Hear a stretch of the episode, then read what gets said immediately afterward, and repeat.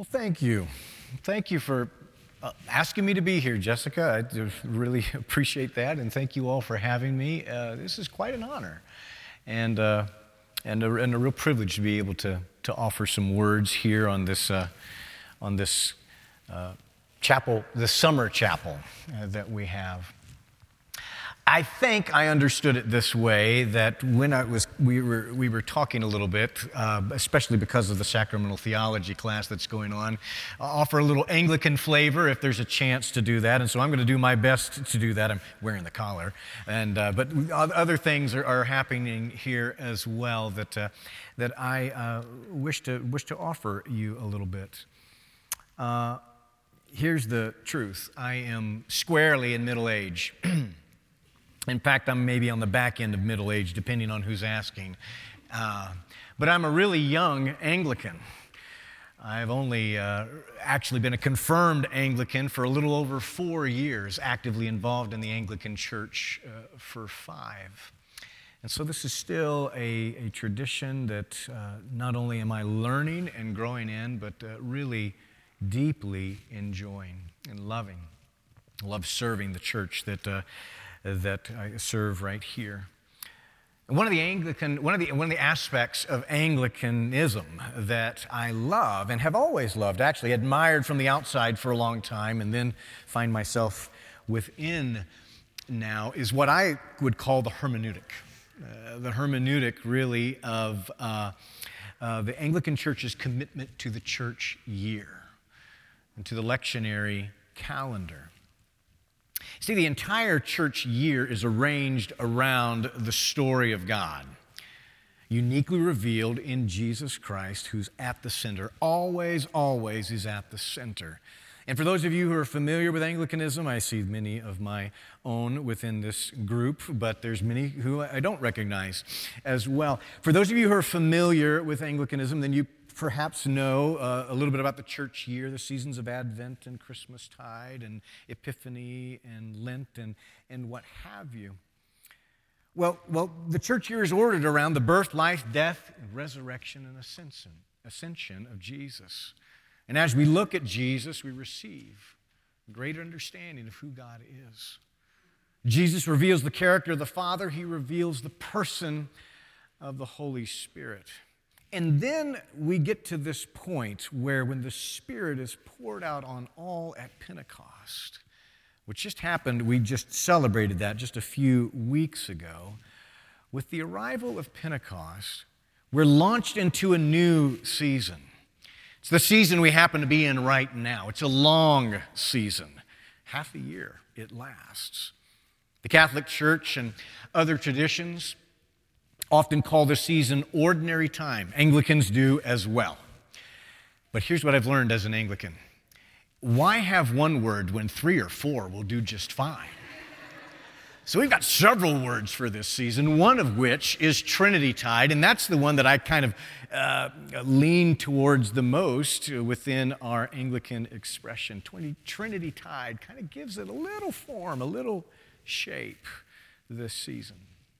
Here's the aim of this season that we, as God's daughters and sons, might live into the fully revealed life of God, Father, Son, and Holy Spirit.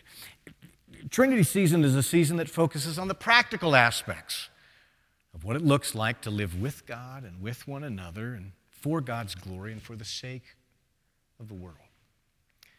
And we've just begun this season. It just happened a couple of weeks ago. And so here's what I want to do uh, just invite you, uh, dabble in Anglicanism for just a minute or two at least here. Allow the, what I think is really the discipleship of this season to, to invite us in. And I invite you into this long, wonderful season. And one of the best ways to begin this season of Trinity Tide is by celebrating the personhood of God, the Godhead. Father, Son, and Holy Spirit. So I want to offer these insights to you. We, all of us, can grow more fully into the life God has for us. In this season of Trinity Tide, especially as we embrace several realities about God in today's texts that we heard, that we sung. the wonder, majesty, the delight, and the invitation of the Godhead. Let me be clear this is not a moment, uh, an opportunity to explain the Trinity. I'll let your, your, uh, your professors do that, right?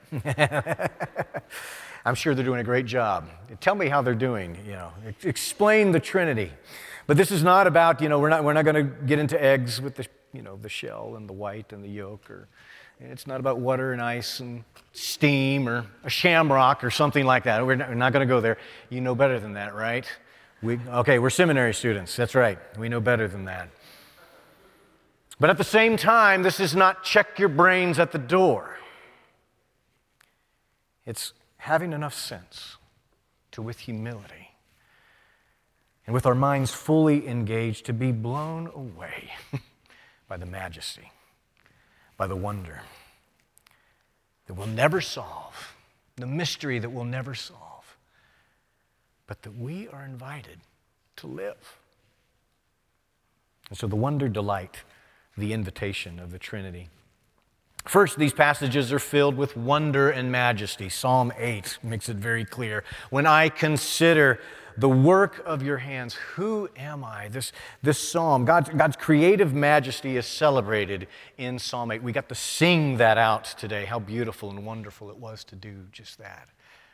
God's redeeming majesty is celebrated in Romans chapter 5. The, the peace, the right standing with God, the grace, the hope, and the love of God. All of it.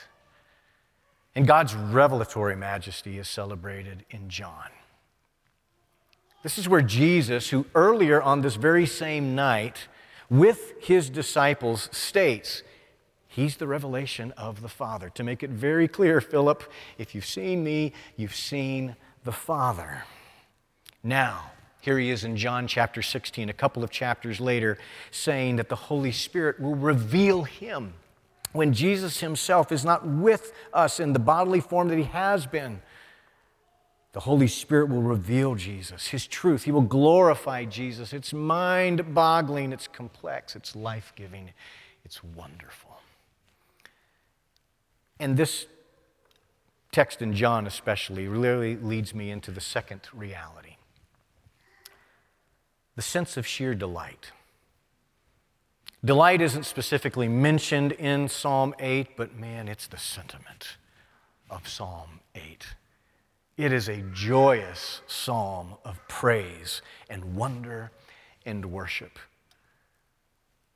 But it's the honor and joy of the Godhead that's revealed to us in John 16 that really grabs me the most. And man, I had help with this decades ago with Dr. Kinlaw, who was right here in this town and, and uh, helped me and helped so many over the years. He's helped me to see this over the time. I've been helped by, by so many others but the honor that takes place. Here's Jesus in John 16. And, and what we see, what we know about Jesus, of course, is that he's constantly glorifying the Father. And what we know about the Father is the Father's regularly exalting Jesus. Look at my Son. This is my Son in whom I love. Listen to him. We know that the Father ultimately exalts Jesus and sets him at the highest place, at the right hand of the Father. And Jesus here in John 16 tells us that the Holy Spirit will glorify Jesus. But earlier in this very same chapter, just a few verses earlier, Jesus declares, It's better for you if I go and the Holy Spirit comes to you. Jesus is glorifying the Holy Spirit. Do you see that? The honor, the sheer delight that each person of the Godhead has over each other is breathtaking. Look at my son. Look at the Father. Look at Jesus. Look at the Holy Spirit. The Holy Spirit shines a light back on Jesus. Look at you. Look at you. Look at one big chorus of look at you. It's breathtaking. Larry Crabb says it this way Imagine the sheer delight of enjoying perfect relationships with two others with no fear of things turning sour. A community of three, cut from the same fabric, yet unmistakably distinct. Imagine three who, without a hint of competitiveness, are absolutely thrilled with the uniqueness of the other two, who will stop at nothing to give each other the opportunity to display their special glory. Imagine a community without even the shadow of evil, with nothing but perfect goodness, where every member can be fully himself without fear of promoting rivalry or releasing something bad. Imagine that community. Within the Godhead, there is this deep interconnectedness, and yet there's no enmeshment. There's distinction, there's personhood, there's personality. There's constant praise and exaltation of one, but never at the expense of the other. Having to tear down one so that I am better about myself. Mom always did like you best. There's none of that stuff going on within the Trinity perfect sacrificial love without a hint of codependence. Are you catching what I'm saying here? This is the picture not only of holiness, it's the picture of emotional and relational health and wholeness. It's the picture of absolute fun. Dallas Willard says it this way We should, to begin with, think. If we think of God at all, we should, to begin with, think that God leads a very interesting life and that God is full of joy. That is our God, Father, Son, and Holy Spirit. It's why we have such a deep longing for this within ourselves. Perhaps even why you've laughed a few times as I've offered these words. Why we hunger and thirst for it and ache for it when it's not present.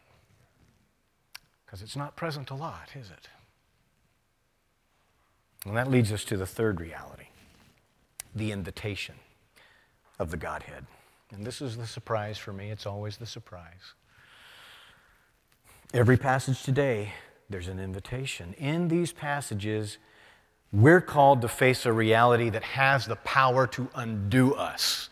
This is Almighty God we're looking at. Father, Son, and Holy Spirit.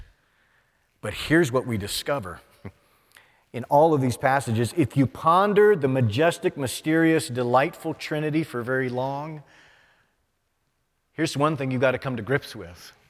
You've got to come to grips with God's outlandish love for you. It's in every passage. In Psalm 8, the answer to the question, Who am I? I mean, when I consider your works and I, your wonders, who am I? I just feel like a little gnat. Here's the response it's a response of the highest dignity and of honor and of responsibility that we could be treated with. You're just a little lower than the angels. You're the steward over all creation, humankind. In John 16, we're told that the Holy Spirit will guide us the Holy Spirit will declare to you all that I have declared to you.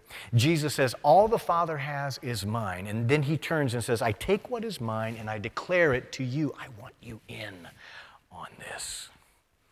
Romans 5 takes the cake.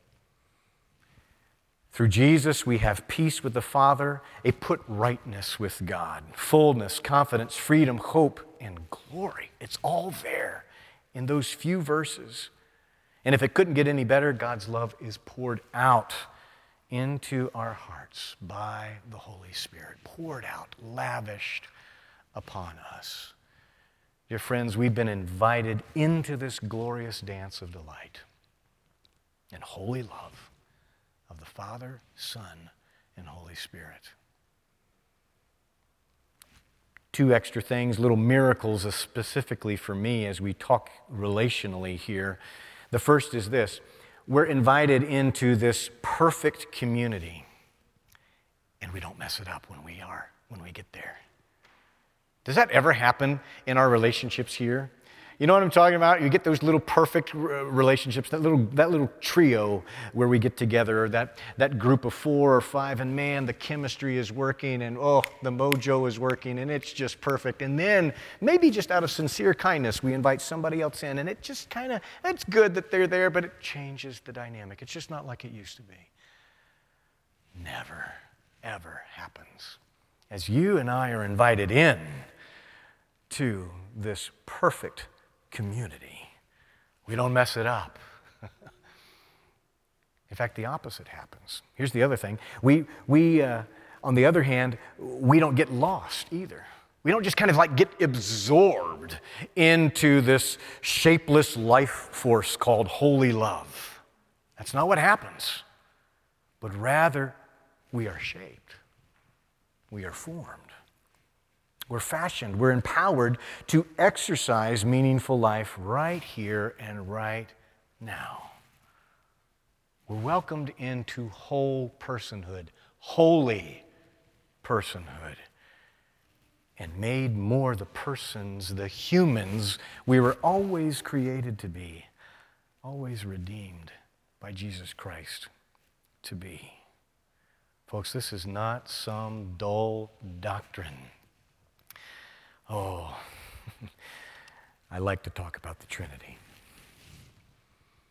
I want to invite us, just simply invite us, at the beginning of this season, maybe allow this just, just to echo in, in this season, throughout this long season, uh, what we call Trinity Tide, ordinary time. I want to invite us as God's daughters and sons to live into the fully revealed life of God, Father, Son, and Holy Spirit. Even as we face hardship, suffering, especially as we face hardship, suffering, to be carried to be empowered, to be strengthened, to walk in communion with the majesty and the delight and the welcome, the glad welcome of the Godhead, Father, Son, and Holy Spirit. As we come to the table, may we know that this is more than a reminder. It is that, but it's more. It's an invitation. It's an invitation into the fully revealed life of God, Father, Son, and Holy Spirit, because of Jesus' life, death, and resurrection. You are welcome. You are invited.